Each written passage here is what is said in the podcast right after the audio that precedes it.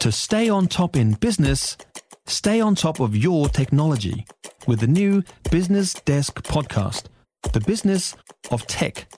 Listen on iHeartRadio or wherever you get your podcasts. Okay, let's have a look at Christopher Luxon. So he is entitled to a trip abroad as the leader of the opposition. He chose to go to London.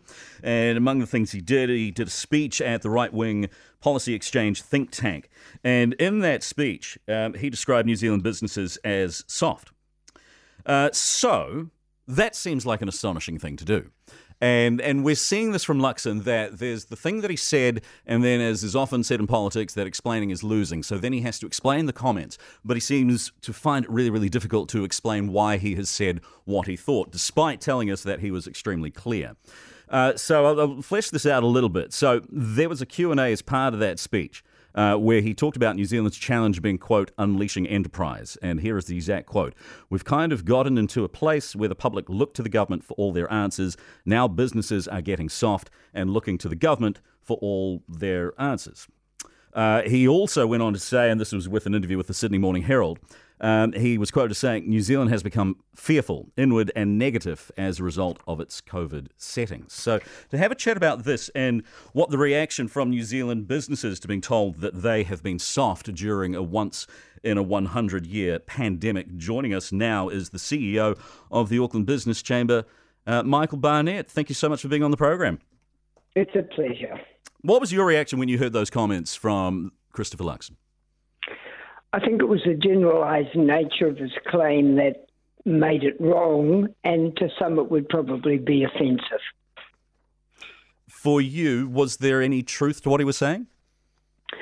I think if you have a look at what was right and what was wrong, so if I have a look at the last couple of years at our export receipts, you know, thanks to the performance of some medium to big end of town and lamb, Fonterra's, Zespri, and a whole lot of others, They've taken what they do good, they've done it better in tough times. They've performed really well. If I have a look at the work of, you know, the Chamber Business New Zealand International Business Forum, they've worked with government on the NZ UK free trade, NZEU. So business isn't sitting back with its hand out, it's framing what it wants with government. And then you have a look at where he's right which you look at some of those sectors that have had to ask. Their platform has been destroyed by the way this government has had to respond to government. So you look at accommodation, hospitality, retail. But New Zealand should not be judged for the way that they've needed support because their platform was destroyed. Mm. So, so Part of this, which I think is so galling, is that if you look at the stats, in the past 12 months, New Zealand exports were up 11% to 80 billion, which is literally the highest amount on record, apparently.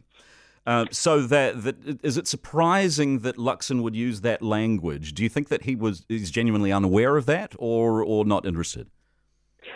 Uh, he's probably looking to make a, a headline, and um, you know his role is to try and make him look good or his party look good. But the, the, the figures are there to prove it. In, in general terms, as I've said, our export receipts, and therefore, you know, the government has benefited from that over the last two years, have been superb. They really have been well. And again, I repeat that when I have a look at some of those new free trade agreements and the update of the China agreement, um, you know, business really is working with government. So the top end of town really is positive. And as I say, bottom end of town, the really small accommodation, hospitality, you know, they've needed support. He might be right there.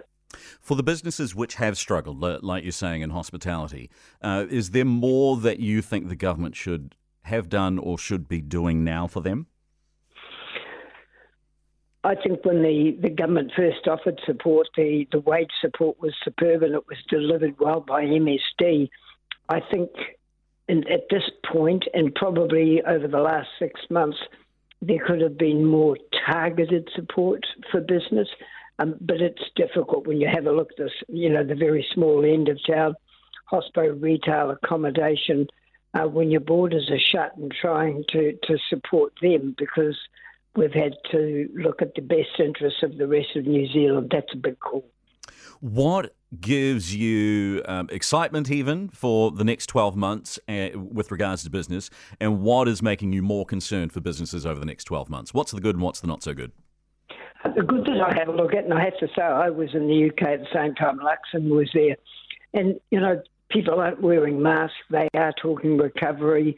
Um, business over there isn't talking COVID, they're really focused on the things, the opportunity that they have, the things that they do well, and they're looking to do them better. When I have a look at New Zealand, um, I think we, we've got exactly the same opportunities, some, some great opportunities in the Asia Pacific and with Australia and the US.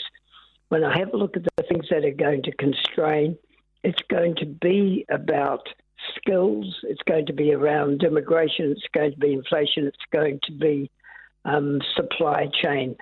So I think there's going to be a number of things that we should be addressing, but the opportunities are there, and I think good partnerships with government will deliver what we want. Do you think that that as far as the risks that businesses can take, that, that they have the conditions right now that enables them to take those risks, that New Zealand is essentially a good place to do business? I think business always is risk taking.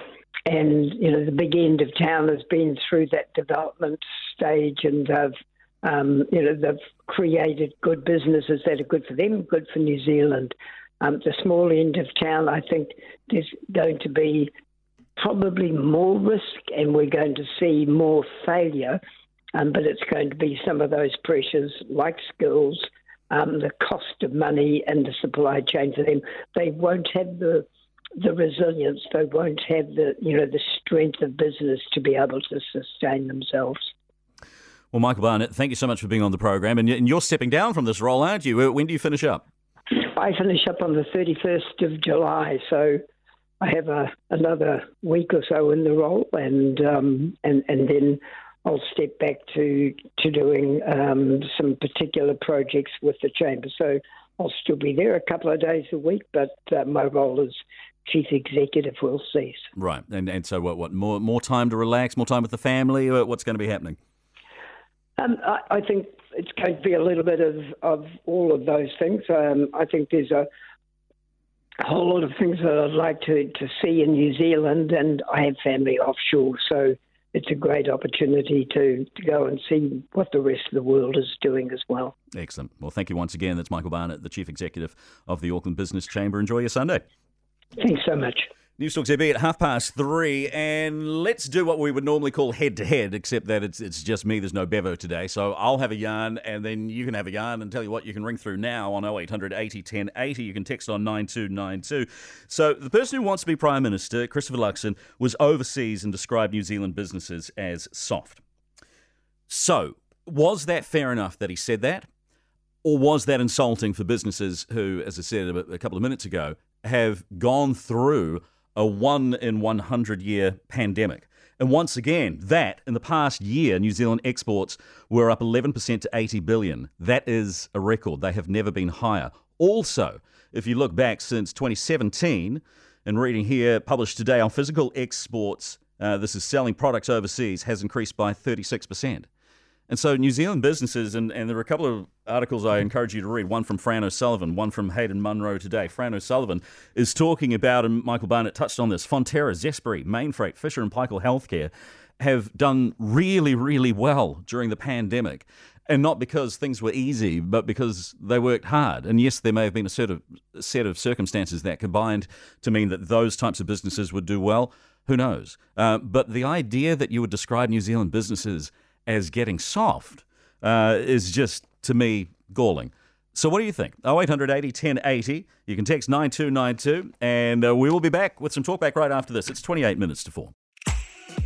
If you enjoyed this podcast, you will love our New Zealand Herald podcast, The Little Things, hosted by me, Francesca Rudkin, and my good friend Louise Airy. We focus on all the little things that you can do to make a positive impact on your life and to cut through the confusion from the health and wellness industry. Join us every Saturday to hear from the experts for all the tips and advice you need. Just search The Little Things on iHeartRadio or wherever you get your podcasts.